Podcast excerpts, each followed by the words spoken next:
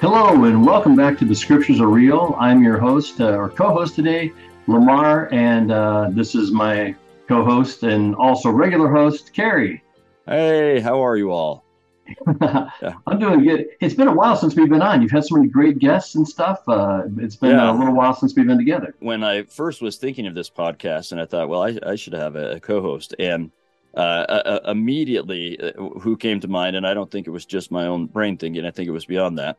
Was Lamar, who uh, Lamar and I were in a singles ward together. We were clerks serving together um, and uh, and then I think you were even in my very first Old Testament class, if I remember right. Yeah, and, that's right. I, I, was. I was in that, and uh, and I wrote a paper, and um, I, you, I I got to talk to Hugh Nibley about what you know with your paper. Said, "Hey, go over and this is a great topic, and maybe Hugh would talk to you." And so you know when he was alive, and I also knew his granddaughter who was going to school at the same time. So I had a great time. I wrote a paper for that that I really liked uh, for your class, and um, it's just been a lot of fun. I got a, t- a chance to talk to him and to you, and we kicked around some neat ideas. So yeah, it's been it's been very fun. So that was that was a long time ago, but uh, it was that, that was like a mid to early '90s.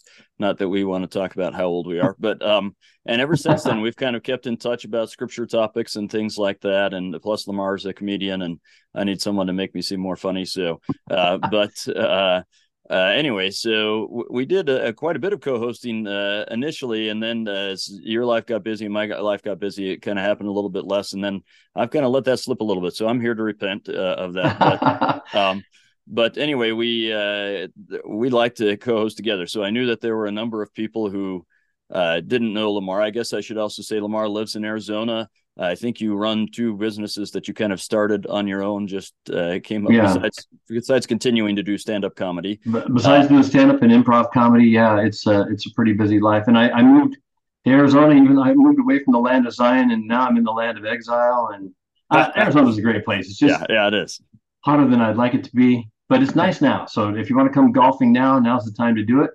Uh, yeah. From here till like May, it'll be good yeah, for ha- half the year, uh, uh Arizona is exactly the place to be. So yeah.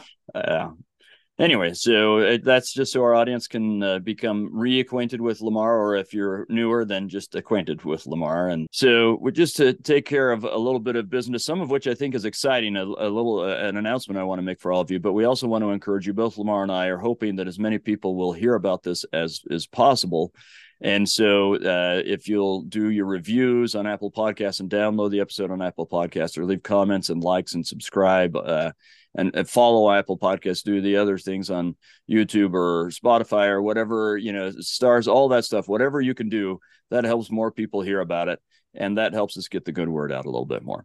In any case, uh, I also have an announcement that I, I want to make. So um, this episode is uh, going to air in mid November.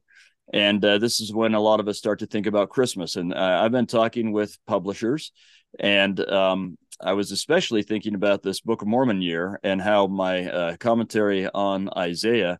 Uh, I'll even get it out, for those on YouTube, they can see it. My commentary on Isaiah has a lot to do with the Book of Mormon, so you'll find Book of Mormon highlights all throughout there. But I think even more useful at the very end there is a there's an index here so that you can go through when you're reading, say, uh, First Nephi, whatever. You can look and see, oh, is Isaiah part of this? Because what you'll find is that uh, it, it's not just the Isaiah chapters or even places where Isaiah is quoted and it's clear he's being quoted.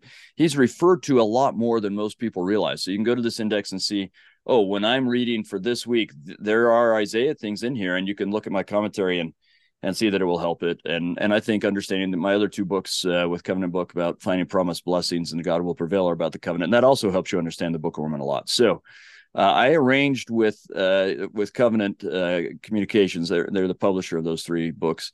Uh, that from November 15th to December 15th, if you get on Seagull Book, so you'd have to you get on seagullbook.com and uh, I think you can mention this um, in in the store as well if you go in there. But it'll be easiest if you go to seagullbook.com and you put in the code Kerry. So that's uh, all caps K E R R Y twenty five. Then you can get twenty five percent off. So, like for finding promised blessings, the book's only four dollars, so that just makes it three dollars or something. But, uh, but still, you can get twenty five percent off. So that code is K E R R Y, all caps, uh, 25, Kerry 25 from November 15th to December 15th. You can get uh, a discount and uh, hopefully that can be uh, you know something you get yourself or someone else for christmas uh, either the cheap little booklet you can get that for your kids or whatever or if you want to really get into book of mormon and isaiah uh, hopefully all of that will be helpful i'm just trying to figure out ways to help our audience we've got a, a really loyal and wonderful audience so i'm i'm uh, have uh, some people who are encouraging me what to think of what can we do to help and i've gotten really excited about it so i'm looking for all sorts of things that we can do to to help out our audience I've heard a lot of people talk about your uh, your commentary on Isaiah and how it's it's helpful. It's uh really helps break it down. Isaiah is one of those hidden books that we really have a hard time with. And uh, I heard a guy just the other day, uh, a great scholar, saying if you really want to understand the Book of Mormon, you've got to understand Isaiah, and that's where Absolutely. everybody just kind of goes, Ooh, fades out, you know. And it's yep. too bad. That's too bad because that uh, Isaiah really does give a lot of understanding, but but it's not easy uh, it's not easy unless you have someone kind of pointing out differences in speech and someone's really studied it. So I appreciate your uh, your commentary. I'm looking forward to using that when we get to the Isaiah sections of Nephi. Uh, thank you. Well, and not just those Isaiah sections. So, uh, you know, I, I, agree. You can't understand the Book of Mormon if you don't understand Isaiah, and that's not just for the Isaiah chapter. So, just as an example, Jacob's great sermon that we have in Second Nephi six through ten. Right. He's really interweaving Isaiah throughout everything he does, and and he's interacting, and his audience would have understood. He's interacting with Isaiah, and when we miss it, then we miss some of the richness of what he's he's doing there. So, uh, just little things like that. It's uh, there are a thousand places. I think as many places where Isaiah is paraphrased as he's actually quoted, but most of the time we miss that. So hopefully we can help people get more out of the Book of Mormon this way. I think uh, Covenant and Isaiah really help you understand the Book of Mormon a lot. Also understanding Christ, but uh, yeah. Well, that's yeah, that's the ultimate goal, obviously, but yeah. uh, but that's what Isaiah is testifying of, and, and sometimes yeah. that gets missed. It got missed by a lot of people. Yep. So uh, I, I think with that said, so typically when we get on, Lamar kind of hosts, and uh, uh, he he does he has so many great things to share, and then asks me some questions, and we'll just kind of jump in. Is what I, I think we're planning to do. Yeah, my job is to make you uh, you look good on this one. Yeah. you get a host a lot of times, and by the way, shout out to some of your uh, great guests you've had. I I not only am on this podcast, but I also listen to it, and I'm you know I listen to every episode, and I'm really thankful for all your guests that have come on had great things to share.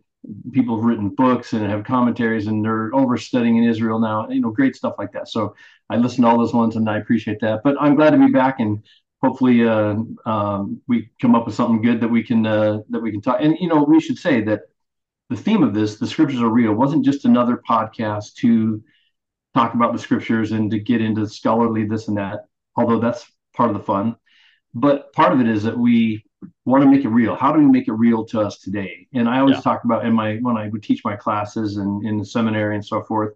I, I always had some. I, I tried to have action items. I'm like, what can we do today, this week, this month, that will make a difference with you or with someone else? So that's kind of what this podcast. Hopefully, the the um, part of the fun of this podcast is to how do we make it real? How does this come? And so when you asked me earlier, uh, which ones do you want to cover? And I'm like, I could cover a lot of different ones, but don't don't count me out of James. Make sure I get to do James, and uh, that's what we're covering today is James one through five. And uh, I'm really excited because there's so many great themes. And so let me just give you a quick overview of what we're going to do now that we got some business out of the way. We're going to talk about the authorship of James, who wrote James. A lot of people may not know this. Uh, maybe some do, but a lot of them don't. Uh, some of the themes in James. Uh, of course, this is going to be a very uh, important chapter for uh, members of the Church of Jesus Christ of Latter day Saints because of um, this is one where J- Joseph Smith drew a lot of faith that, or drew, drew some inspiration to go originally ask of God yeah. what he should do. So, talk about lacking of faith in the first chapter. We're talking about faith and works. We're going to solve all the theological problems that anybody's ever had about that. Just Probably in one right day. here. Just minutes. Yeah, yeah, yeah, right, yeah. right here. We're going to fix it up. Uh, James does a great job on that. And then uh, also, uh, there's some other themes there, but controlling our speech, I think, is another one we want to hit. Another theme that we want to hit uh, in chapter um, in chapter three, uh, because really, the, if we can't control what we're saying, then um, well, James says that our religion is for nothing. So yeah, let's pay attention to that. So that's what we're going to jump into. So let's let's first of all talk about that. So Kerry, who wrote James? Is it uh, we hear about Peter, James, and John all the time? who wrote James? Well, actually, the, the answer is Jacob. Um, and so uh, the because James is a weird way that the King James, well, and it was before them that it started happening in, in English among English speakers to translate the name Jacob or Yaakov, uh, or Jacoby or however you want to say Jacobus is somebody yeah. says Jacobus. Uh-huh. Yeah, that's right. Yeah, I think that's how it comes across in the Greek. I think it's Jacobus, and then uh, you get that um, translated as James, but but the name is really Jacob. But this isn't the James, as you said. It's not the James, the Peter, James, and John. That James is actually killed very early on. Um, we read about that in Acts, and so this is James, the brother, which would mean half brother, uh, James, the half brother of Jesus. Right. There's there's at least four Jameses mentioned in the Bible. There's James, the son of Zebedee, which is the James of the apostles Peter, James, John. We always hear, and so the, when you you know we're going to talk about Peter next comes in our reading will will come Peter. So we think well James and Peter that this is that James. It's most likely not. Most most indications are that this is uh, James, the half brother of Jesus, and yeah. who, by the way, in early on in Matthew, it talks about James didn't believe Jesus at first, or at least he didn't believe his messiahship. Yeah, it, it took a little while for him to come around. So. Yeah and then he becomes one of the strongest leaders in the church. Uh, we've encountered him in Acts a few times because he's mm-hmm. he's the head of the church in Jerusalem, Jerusalem. as Peter and everyone else goes traveling. Uh, he's the one you if you you'll cast your mind back to the Great Jerusalem Council, and that's the James that's in there that uh, says, "Okay, I, all right, we think you're right, Peter," and uh, uh, so on. So um, he is the one who uh, keeps really the first branch. I, I, think you could call the Jerusalem branch the first branch of the church.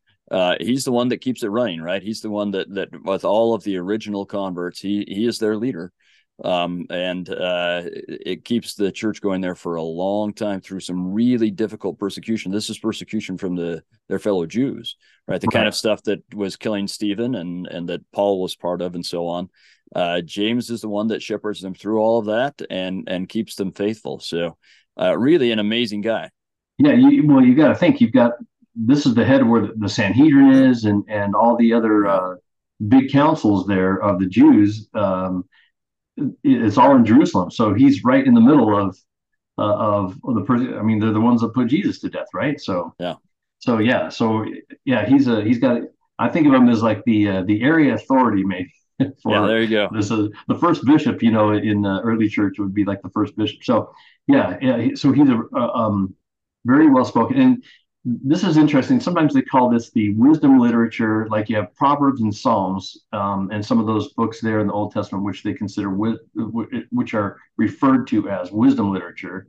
Yeah. Uh, because of the use of like uh, similes and and uh, metaphors and that kind of thing. Um, and this is what they call the wisdom literature of the New Testament. Um, and it seems to be very well steeped in the Sermon on the Mount. He refers to themes that come over and over in Sermon on the Mount, and he refers to them um, in a prosaic type of way. You know, consider yeah. this, and yeah. So we'll talk about some of those. So that's that's the author, James, the the uh, the brother of Jesus. Yeah, and, and maybe and, I'll just say he kind of intermixes like uh, Proverbs and Sermon on the Mount, almost like equally kind of intertwining them. Uh, because I think for for James and for uh, and you'll see he's clearly steeped in in uh, what we would call the Old Testament, uh, right? He, he has a, a, we don't know exactly the audience, but it's a I would guess the Jerusalem group, but anyway, it's a very Jewish audience. He's he's steeped in that stuff, but he has made the Sermon on the Mount like the new Proverbs, as it were, and mm-hmm. as he's trying to give advice to this group, he really intermixes proverb themes and Sermon on the Mount themes and uh, kind of sets it all up in chapter one and then keeps going through it, like with a bunch of messages through the rest. Yeah. And historically, this looks like to be one of the last to be added to the canon, but was likely written more toward the beginning, maybe before some of the, the epistles of Paul. And we just came off of a really long um, group of uh, epistles or letters from what we assume to be Paul. Most times they are from Paul. It says, you know, it's from Paul there. We assume that that's the writer, yeah. but we're assuming those ones are Paul. So we have a whole lot of Pauline uh, epistles or letters and instruction from him. And, and Paul has a very specific, um, I don't say very specific, but he, he has a he has a goal in mind to bring about some uh, some new thinking to um, people that are stuck in the old ways. So that's Yeah. His kind of thing is like, hey, we need to move on. It's it's not about how large your hem of your garment is or the you know the the phylacteries or whatever you have. It's not about those things. It's about faith and and Jesus Christ and so forth, which is all great stuff. But James is writing to the same type of people, and he has a little more emphasis on works, not over faith. But we'll get to that in chapter two, we'll talk a little bit about that. But that's anyway. That's who we're writing to. And that's the kind of audience that uh, that James has. Um, and he writes it to the the but he writes it to all the the, the tribes of Israel. Scattered abroad. To the 12 tribes which are scattered abroad greeting. So this isn't just for Jerusalem. It's to go out to everybody. But again his audience is people who are just coming online to Christianity from from uh, from being uh, you know from Judaism or or maybe some of the other um, religions in the area. So that, that's his audience. Yeah. so um, let's just jump right in here. In verse five, of course, we members of the church will will jump on this right away. They'll know this. If any of you lack wisdom, let him ask of God that giveth to all men liberally and upbraideth not, and it shall be given him. Now, of course, that's that's what sets off Joseph Smith from the beginning. He's he takes that. He's like, hey, I can. Uh, I don't need to have it interpreted by this person or that person. I can ask God. This is a, an open invitation for us to seek connection with God. And and I love uh, even if we continue on with the next verse, Mhm. let him ask in faith, nothing wavering. Nothing wavering. So I mean, that's it's clear that Joseph Smith believed, uh, and I clearly this the Spirit uh, kind of guided him. This is what you need to do, and he had this assurance. He thought he was going to get an answer, um, but I, I, this is setting up the chapter two discussion on faith and works in some ways. But it starts out with James saying, "No, the faith is where this starts, and you have to Right. really have faith." And then in chapter two, he'll talk about what it looks like when you have faith unwavering. Uh, but but he first of all is letting us know here's what's at stake. If you need to know, and we all lack wisdom, we all need to know something, uh, right? And again, that's that Proverbs theme. The theme of Proverbs is you need wisdom from God. So he says starts it out right here. You need wisdom from God, and God is really willing to give it to you. Uh, and and it reminds me of uh, President Packer once saying we live beneath our our privileges of inspiration and so on. God Yes. wants to give us more than we seem to be ready to accept or to even ask for but it's contingent upon really having faith. And as I said, we'll we'll talk about what that looks like later. But he starts the whole epistle out with that idea that we we've got to have unwavering faith.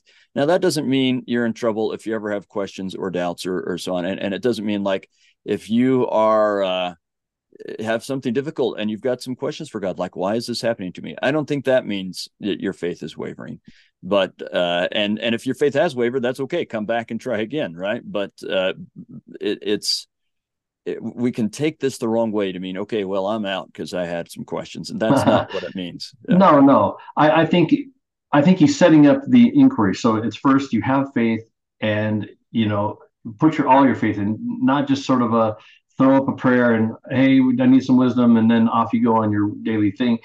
He's saying, hey, be, be sincere, and then next he's going to talk about getting your getting your heart straight. So Good. get rid of all this stuff, get get out of the world. So those things. So he's setting up a pattern here. Come with to come to God with faith and uh, and and really mean it and put your your faith into it. Get out of the world. And I like this in verse 21. I gotta. This is kind of a funny thing that I don't know. Um, lay apart all filthiness and superfluity of naughtiness. yeah that's one of my Which I think favorite is- scriptural phrases ever Me too. I think of it all the time. Like you know when I the kids are going out, you know, the teenagers say, "Hey, don't have any superfluity of naughtiness," you know. that's so- right so it's just a funny thing, but um, but just the way it's, it's filthiness or rampant wickedness is kind of what we're talking about. Other translations will put it that. So yeah I think it's hilarious that superfluity and- of naughtiness. But anyway, Yeah. If I had a tattoo, that's what I'd put a tattoo. I don't like tattoos, but if I did, yeah, superfluity of naughtiness. yes. Like a no sign. it is that's right. Yeah yeah. We, we should use that phrase more. Uh, and I, I think you're right. In fact if, if we're gonna one of the ways i think we can make this real is to bring it down into the way we're thinking of it and working through it today. And if i were going to say the two main themes of uh of james oh and i want to come back remind remind me i want to come back to like the audience in just one second but the two main themes of james um i would say it's faith and thinking celestial. Okay. Right? So that's that's part of what this uh you know the the be careful of, about how you speak or not having a superfluity of naughtiness. As just look for that theme as you go through and I think we're going to see he is again and again and again saying you've got to think celestial instead of think worldly. Quit thinking worldly think celestial. So yeah that's great. has that's... a bunch of ways he has us look at it. Sorry. No no no that's a super good I like that. And and the way he puts it in there the reason that the, this is kind of big language filthiness or rampant wickedness. So he's obviously i mean a, a, a, you know scriptures are written to the people in the day. So he's dealing with people that have stuff all around him. There's a lot of things happening. Jerusalem had just i mean if you look at the jerusalem walls just outside of that wall and down the hill is the where we get the the word for hell. And yeah. it's they have the groves and just just rampant wickedness. I mean it's a, not a big place. So just right over the hill there's just terrible stuff going on and over here you got this so he's saying, look, have faith, nothing wavering, and then get out of the world. Just, you know, like you said, think celestial. You've got to get a, a, above that. Um, that's where we, we have a phrase in our church, you know, to be in the world, but not of the world. Look, the world has some really cool stuff. I love, you know, there's the nature and there's the history and there's, and, and men do really great, men and women, people on in general do great things, have great works of art. That's all great. But the world, when we talk about the world, it's just just the excesses and all the greed and everything else that sneaks in there and corrupts mankind. Yeah. That's what we're talking about. Well, and and again, if we're going to borrow from President Nelson, I think we could say that um, a worldly view is a myopic view, right? As right. opposed to the thinking celestial. We're thinking of what it's as if there is no God and there is no uh, hereafter with opportunities for kingdoms of glory. If we're going to think President Oaks' recent talk, right? Um, mm-hmm. Instead, you're thinking, well, what can the world give me rather than what can God give me? And you're thinking, what can I get between now and when I'm 50 or 70 or die, rather than how are things going to work for me in the eternities? And I, I think that's that key difference. Uh, you can tell when it's worldly because it's myopic, as opposed to a celestial or an eternal viewpoint. Right. Yeah. Immediate gratification what you yeah. want right now, but it doesn't do good for setting up for the future.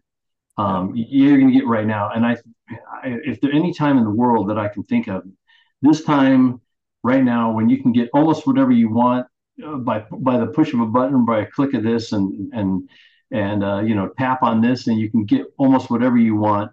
And there's a lot of problems that come along with that. He's going to talk about that in, in uh, James will mention that in um, about the rich. You'll have a warning yeah. of the rich in, in the fifth chapter. But that's perfect. So you can see the theme he's setting up there: the faith, the the uh, the getting out of the world, you know, setting up with the celestial idea, and then he goes right into some action. He yeah. talks. About, oh, before we jump there, can I talk yeah. about the audience? Uh, I was. I, I, I oh yeah, yeah. Please, please. At the very beginning, and I forgot.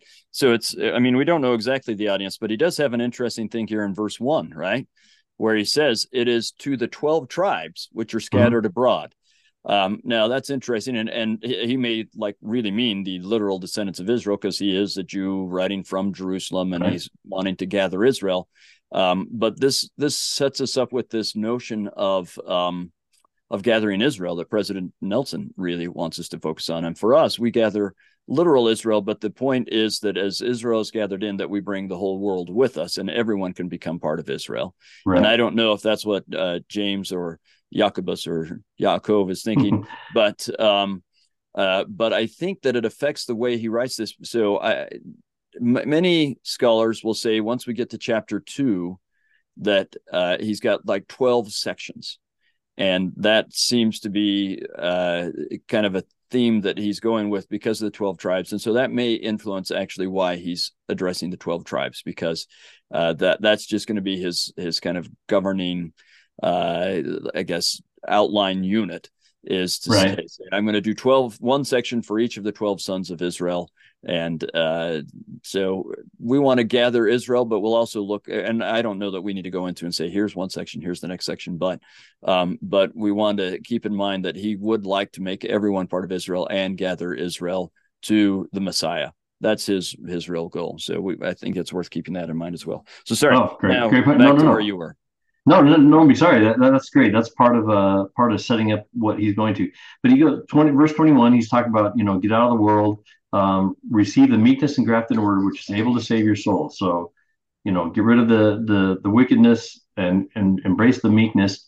And then he says, and, and I love that phrase, engrafted word. Engrafted right? word. This yeah. this idea of a graft. That's when you take a branch and it, you make it so that it literally becomes part of the tree. It's interwoven and it is part of a tree, right? And that's what the word of God needs to become part of us so that it's not a separate thing from us. It's part of who we are. I love that right. that imagery. It's not something you adopt on Sunday or when you go to synagogue or whatever you're doing. It's something yeah. that you become. So you become that part.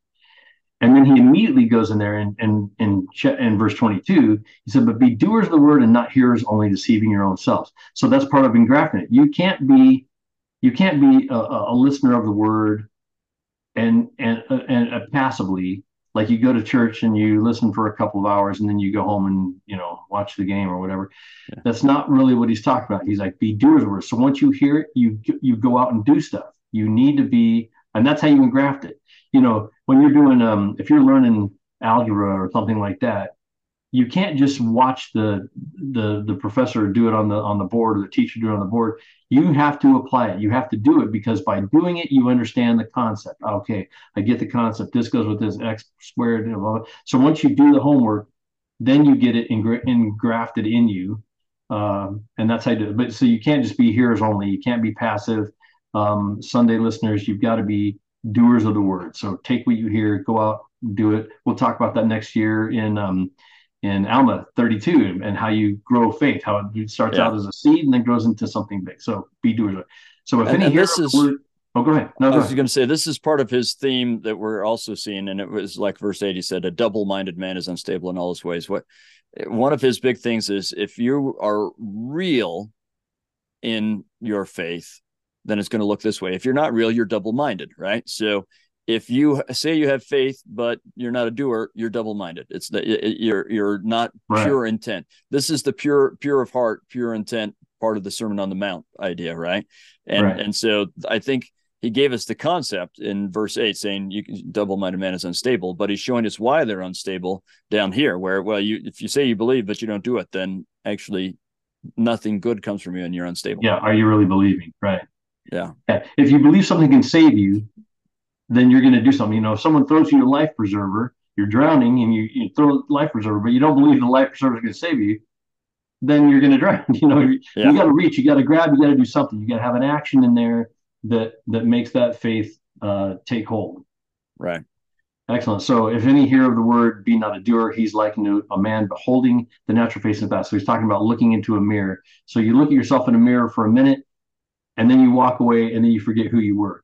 Yeah. And this is from the Sermon on the Mount, right? We talk about the sower who sows the seeds, and there's some seeds that fall in different ground, right? Some some get eaten by the birds and never take root. Some take root and grow quickly in the sun, uh, but then fade away as soon as the as soon as the heat comes, the, the heat of the day, that uh, that seed fades away. So there are some that will hear it and they're excited a little bit, but then they just forget who they are. They aren't yeah. doing it daily or whatever it is that draws them away. And we hope to bring them back. It. We'll talk about that later in chapter four. But yeah, yeah. and that phrase in that parable, the, the cares of the world, it fits in exactly with what James is talking about here, right? We start to think about the world too much. And so we forget who we really are and what we're really wanting. That's right. So get rid of the filthy, the, the superfluity of naughtiness. So That's anyway, right. so um, right. So he beholds, and so anyway, that's that's what he's getting into. And I also like the way he calls the perfect law of liberty. So we just came from the law of Moses, which we're not saying anything against the law of Moses. Uh, that was to prepare people, but the law of liberty now takes takes effect. And when you talk about liberty, um, you're talking about these are things that make you free. So John 8 32, and you shall know the truth, and you shall make you free. So now we're talking about these things, even though these are laws, they don't restrict you. They are laws of liberty. They are laws that will allow you to grow and be free free from other things, right? Yeah. Yep. All right. Yeah. So that's uh, and then okay. So uh, you know, it, when you look at this, sometimes you read little pieces, and it's like someone has taken little bits and pieces of a sermon and just kind of put them down. Like Proverbs isn't like one beginning to end yeah letter; it's part. You look at this and you think, well, maybe these are just bits and pieces, but the the themes are still laid out. I don't think so. I think this is really like yeah. a you know written like you said, like the, the twelve tribes. He's he's dealing with certain themes. So now he's going to come back again um, to what you need to do. Go ahead. Well, I was going to say chapter one is especially chopped up that way, like mm-hmm. because I think he's introducing the things that will go more into depth in the other chapters. So you've just got snippet, snippet, snippet, snippet, snippet, and then okay, we're going to flesh them out a little bit more later. This is his executive summary. That's exactly right. He's giving you an over, like we did at the beginning of the podcast. We gave you an overview of what you're going to hear. He's giving you an overview of what you're going to hear, and so now he's going to start developing the themes. And again, here's he's going to talk about this a little bit later. If any man among you seem to be religious and bridleth not his tongue, but be deceiver in his heart, um, well, sorry, but deceiveth his own heart, this man's religion is vain. So, um, people are going to judge you by what you say and what you do, not by your attendance uh, on at church or by you know you showing up here or by what you're wearing or you know religious garb or a, whatever a necklace or something. It's not about that. It's going to be about what you do and what you say. And I think this. I'm going to use this one when we talk about um, uh, faith and works. Uh, there's a song that uh, uh, one of our hymns have I done any good in the world today? Have I helped anyone in need? Have I cheered up the glad or made or cheered up the sad or made someone feel glad? If not, I have failed indeed. So in this in the in the same way, the tongue can hurt someone by something you say to them, criticism. It also can help someone. Yeah. Uh, by a cheerful word. Have I cheered up the glad or cheered up the sad or made someone feel glad? So what are you doing to help? So the, the, the tongue can control what you're doing both for good and for bad.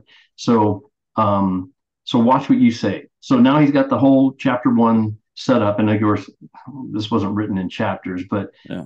but we broke it up in chapters by because of, according to the themes, and so now he's going to start developing on these themes.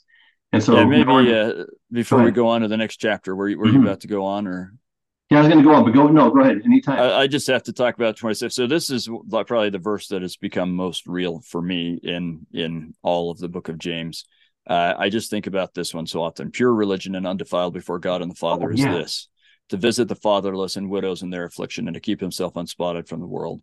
Uh, that comes to me so often that uh, to me this is where it can get really, really real. If you really believe in God and you really love God, then what you, we ought to be doing is helping people who are having a hard time. I think that's what he's saying here, right? Plus, keep yourself unspotted from the world. So that's the avoid the the worldliness, but but the the so that's the avoid. But the what do you do? What do you replace that with?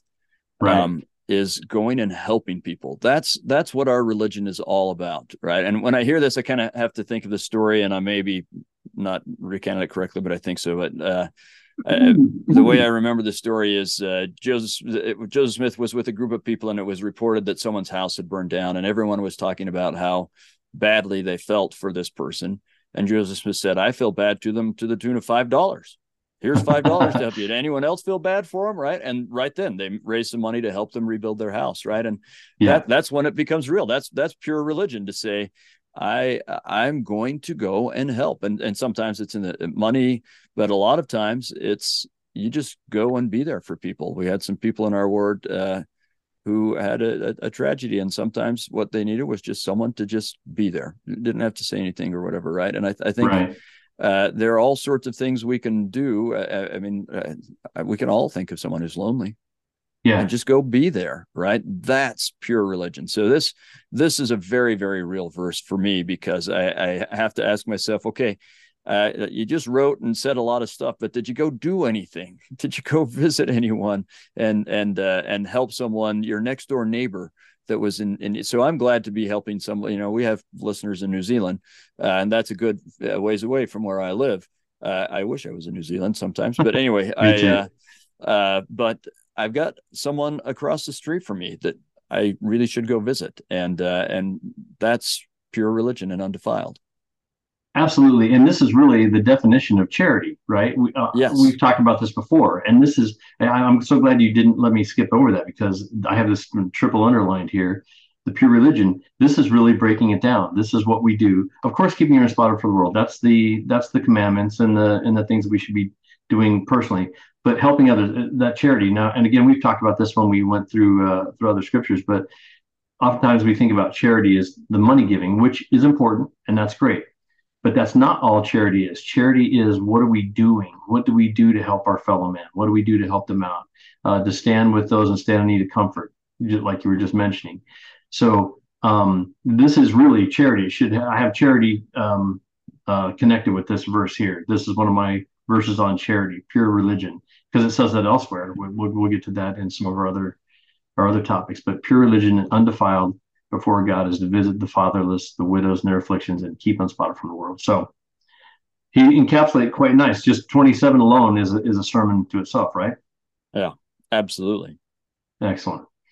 Um, so now let's go on. He goes on to, into chapter uh, two, and he this I think is where you're talking about. He breaks it out. So he talks about faith in the Lord Jesus Christ and not be a respecter of persons. He's going to hit that theme a couple times, and apparently in the in the Jerusalem uh, area there is and look there's no there's no you should always be respectful of people.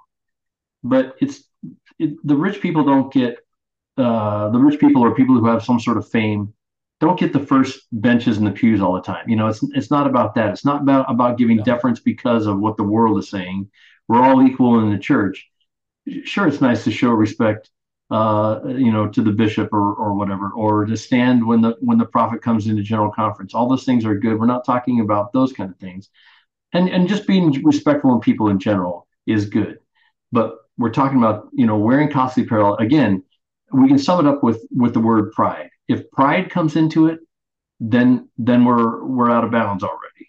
Yeah. If it's if it's you're being respectful to somebody because that's out of love or you know because you respect the person or the or the office or the title whatever that's fine um, but when pride comes into it when you think you are better than somebody then we have a problem that's where the pride starts coming in i hear president benson's talks from the yeah. 80s coming into my head you know so yeah, or if you are are thinking someone else is better because they have wealth or fame, and you treat them that way, right? It, it, right. You're right. It's again, that's all judging uh, according to the world's standards of success right. rather than God's standards. And uh, even with God's standards, so even with that, we have to be careful. So yes, this person may be seeming like they're keeping the commandments more than that person. That doesn't mean that we treat them differently. We treat them both with love. So Right. And then, yeah, exactly. And he, now he brings in a, a little bit uh, of, he's going to talk about the law. And we're talking about now, again, the law, we could say that it's the law of Moses or the 10 commandments, whatever they're, you know, you're considering the law, what they should be doing, their practical instruction. Uh, in verse 10, whoever shall keep the law and offend on one point is guilty of all. So he's going to, here's where he's going to bring out the faith and works. It's going to come up here. But he's like, if you've broken one part of the law, you broke the whole law. So that sometimes we call that legalism, or it's been said in, in academic circles. It's legalism, mm-hmm. like you know. Um, sometimes the ancient Israel gets in trouble for trying to be too legalistic. You're trying to make the law, uh, you know, a prescribed this many steps on on Sunday, or or this, you know, you're again, your the, the border of your garments look like this, and all that kind of stuff. And he talks about that here. You're guilty of the whole law. For he that said, Do not commit adulteries also shall not kill if thou commit no adultery, and yet if thou kill, thou become tr- transgressor of the whole law. Well, he picked the big ones right there, first of all. Yeah. But but he's talking about in general. He's going to set up the he's going to set up mercy versus well, let's just read it here. Um, in verse 13. Uh, for he shall have judgment without mercy, and he has showed no mercy, and mercy rejoiceth against judgment. It's kind of a, a, a, the way it's written is a little bit awkward for our our ears. Uh, another translation would say, "Let no one say he is tempted." Um, oh, whoops! I'm sorry. Uh, that's the wrong translation for there. Um, wrong, wrong verse. Yeah. Wrong verse there. Um, I was going to read it in a different translation. This is the the uh, the standard English version, um, which is sometimes a little bit easier to read for some people when sometimes they, they they reverse their their subject and anyway. they were um, Yoda. that's right. They, they, I meant to say Yoda. They were. Yes. Um, for judgment without mercy is to one that has shown no mercy. Mercy triumphs over judgment. Is is what he's getting. So anyway, the point in this one is he's saying if you're going to try to be again the term legalistic about it, if you've broken a little part of the law, you've broken the whole law. So we're all going to break that. And for right. those of you who are so bent on being uh, specific to the law without showing mercy to other, in other words, being judgmental of other people, then then you really don't deserve ju- don't deserve mercy. Again, he's he's not setting up for being perfect. He's trying to set up for being non-judgmental, is what he's right. talking about. Let's let's extend mercy. And I I have this statement all the time. Look, people are doing the best they can, a lot of them, and we all could do better, sure. But let's give a let's let's suppose the best of everyone, and um and you know if we're going to be hard on somebody, let's be hard on ourselves to do better. Great, but let's not let's not judge everybody else that they should be doing this, they should be doing that, or this they didn't do this, or they wore that, and we we should be wearing this. You know what I mean? Yeah, and and this is where it gets tricky because um, I, think he's absolutely right. If if we've broken one part of the law, then we're he's saying something very similar to what Paul said uh, in a number of places, which is right. you can't be saved by the law because no. if you've broken one law part of the law, then you've broken the law and if you if you were counting on being saved by never doing anything wrong, then you're in trouble. So this is uh, James kind of saying, all right, so we we need faith. He doesn't come out and say it quite that that clearly, but but we need faith because we do break the law. Um, but but the tricky part is, as you said, like we some sometimes we're really judgmental of others, and often when we're judgmental of others, we're also judgmental of ourselves. Right. But sometimes we extend mercy to others but we won't extend it to ourselves. Uh, we, we, often call that perfectionism. So this is an element of this that that too often we feel like, well, we need to do all these things to be uh, good the way God wants us to be good, and we start focusing on that doing, and that causes us all sorts of problems as well. So that's a problem. But if we toss that out, and I think this is what James is is uh, addressing, if we, we seem to go one side of the pendulum or the other we either are focusing so much on all the things we need to do that we're in trouble or we say okay well no we're just saved by by grace or faith so we focus so much on that that we forget about what we need to do and we're in trouble and i think james is trying to get us to the middle ground of that whole thing yeah exactly and that's why this is one of the reasons why i like these chapters so much because i think he draws a great uh i think he draws some great distinctions there He's yeah. trying to say that it's not the law that saves you. It's not the law. But we don't throw the law out. We don't throw it out. We're still trying to do those things. We're still trying to keep the commandments. And we're still trying to keep ourselves, he says, keep ourselves unspotted from the world. Well, who's not going to get a little dirt now and then? Everybody's going to get dirt now and then. Yeah. So we live in the dirt. Yeah, we live. Yeah. So, but we're going to try for, we're going to shoot for perfection. Again, you know, Matthew 5 48, uh, be therefore perfect. Well, okay. Or, you know, again, we talk about perfect be there complete or, or fully, uh, you know, the full creation. We're trying to be that. We're not going to be that right now, but that doesn't keep us from trying. So let's let's read what he says about the faith and works. And so um, this sets it up perfectly for that. Um, uh, so let's go to verse 14. What did a profit, profit, brethren, my brethren, though a man say if faith and hath not works, can faith save him? Well, we just got done in in in uh, Romans. You know, Paul is like saying, "Hey, it's the faith; you can be saved," and and all that stuff. And that's where a lot of people draw that from. But he's James says, "Can faith save him?" And by the way, I might have mentioned this in, before the show. Um, uh, Martin Luther, uh, the original Martin Luther, who was uh, was a great reformer, did not like this this book. He called it the the Epistle of Straw he uh, he didn't even want to include it in the canon because he, he thought the it, it, was a little too much on the on the works thing. But I don't think so. I think that the works. I think James draws a great balance, and I'll, we'll talk about this when we get to the end of this section.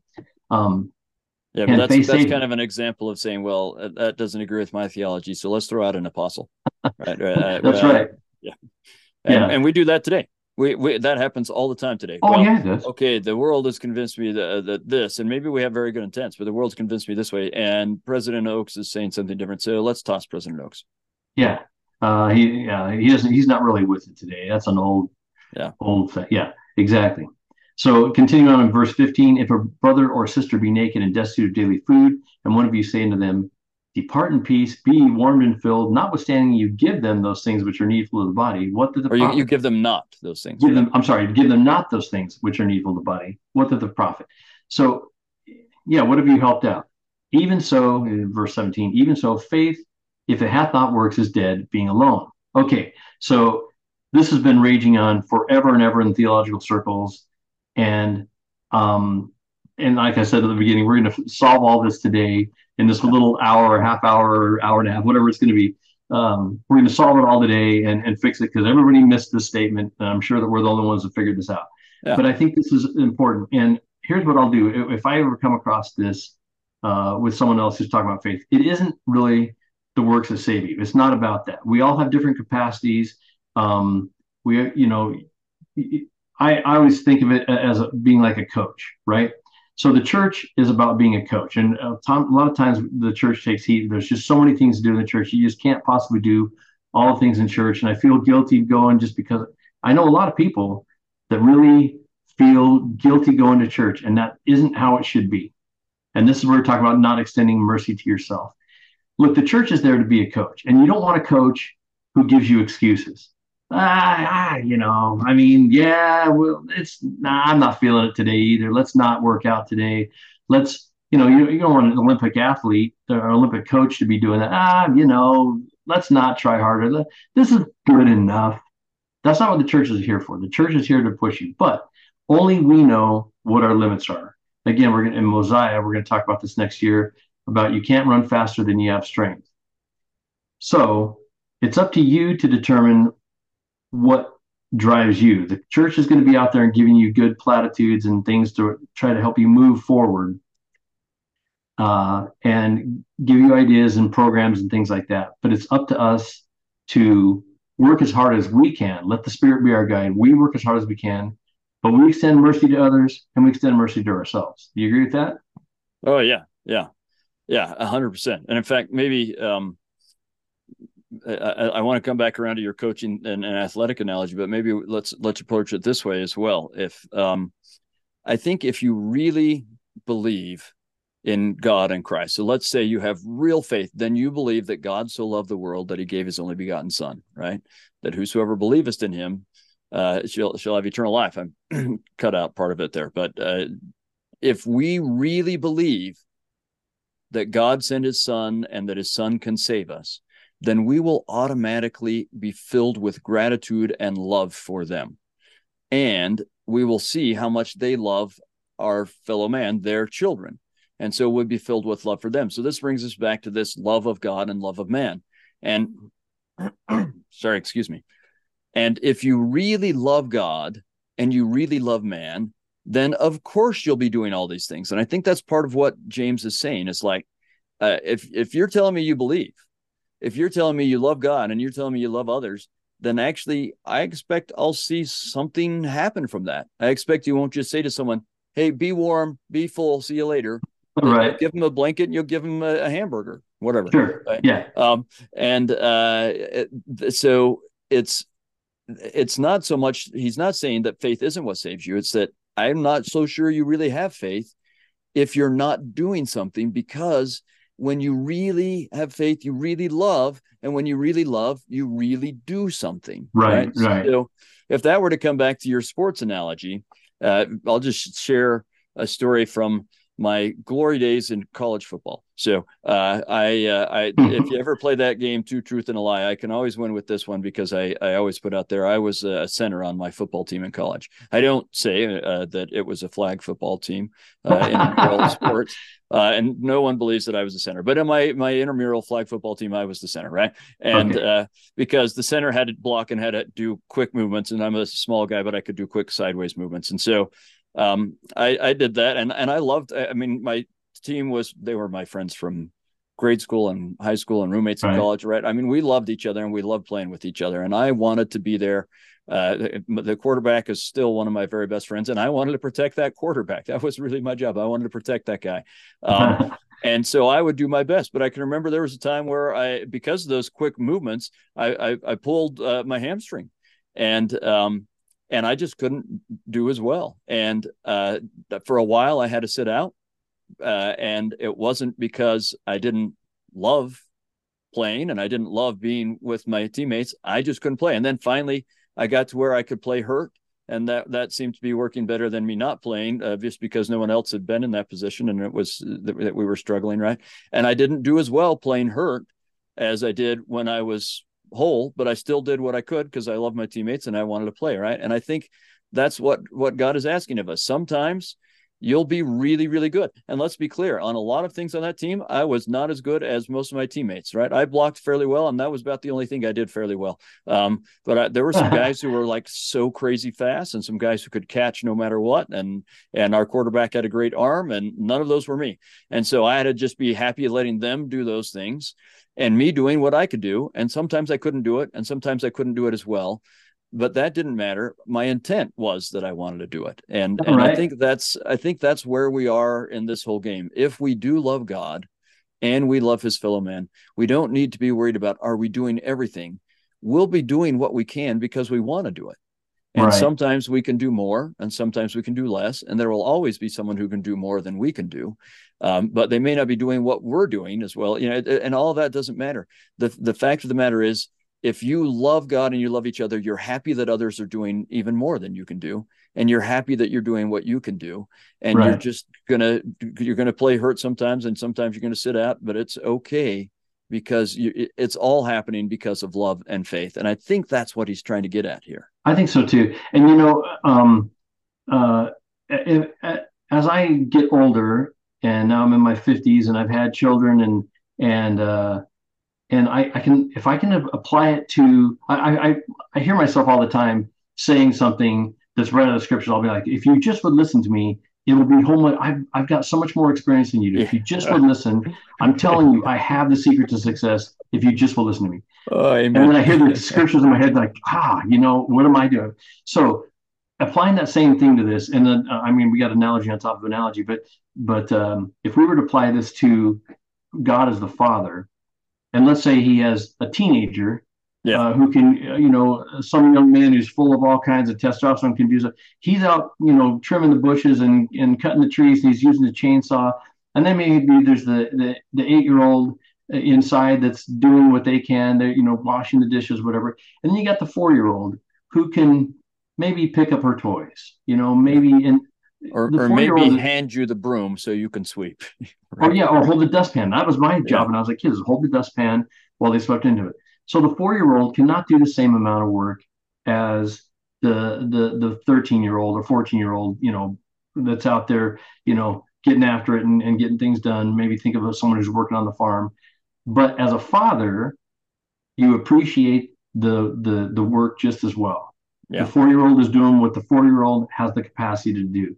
The the eight year old is doing what the eight year old can do, and the 14 year old is doing what the 14 year old can do. And as long as they're working the best that they can. Now, if one of those is sitting down and not doing, you know, or like, you know, watching the TV part of the time or, or whatever yeah. they're doing, if they're not doing the full effort, well, then you know as a father what the full effort is. Like, put the full effort in. Come on, do the full effort of what you can do. And I still know that the 40 year old's not going to do what the 14 year old yeah.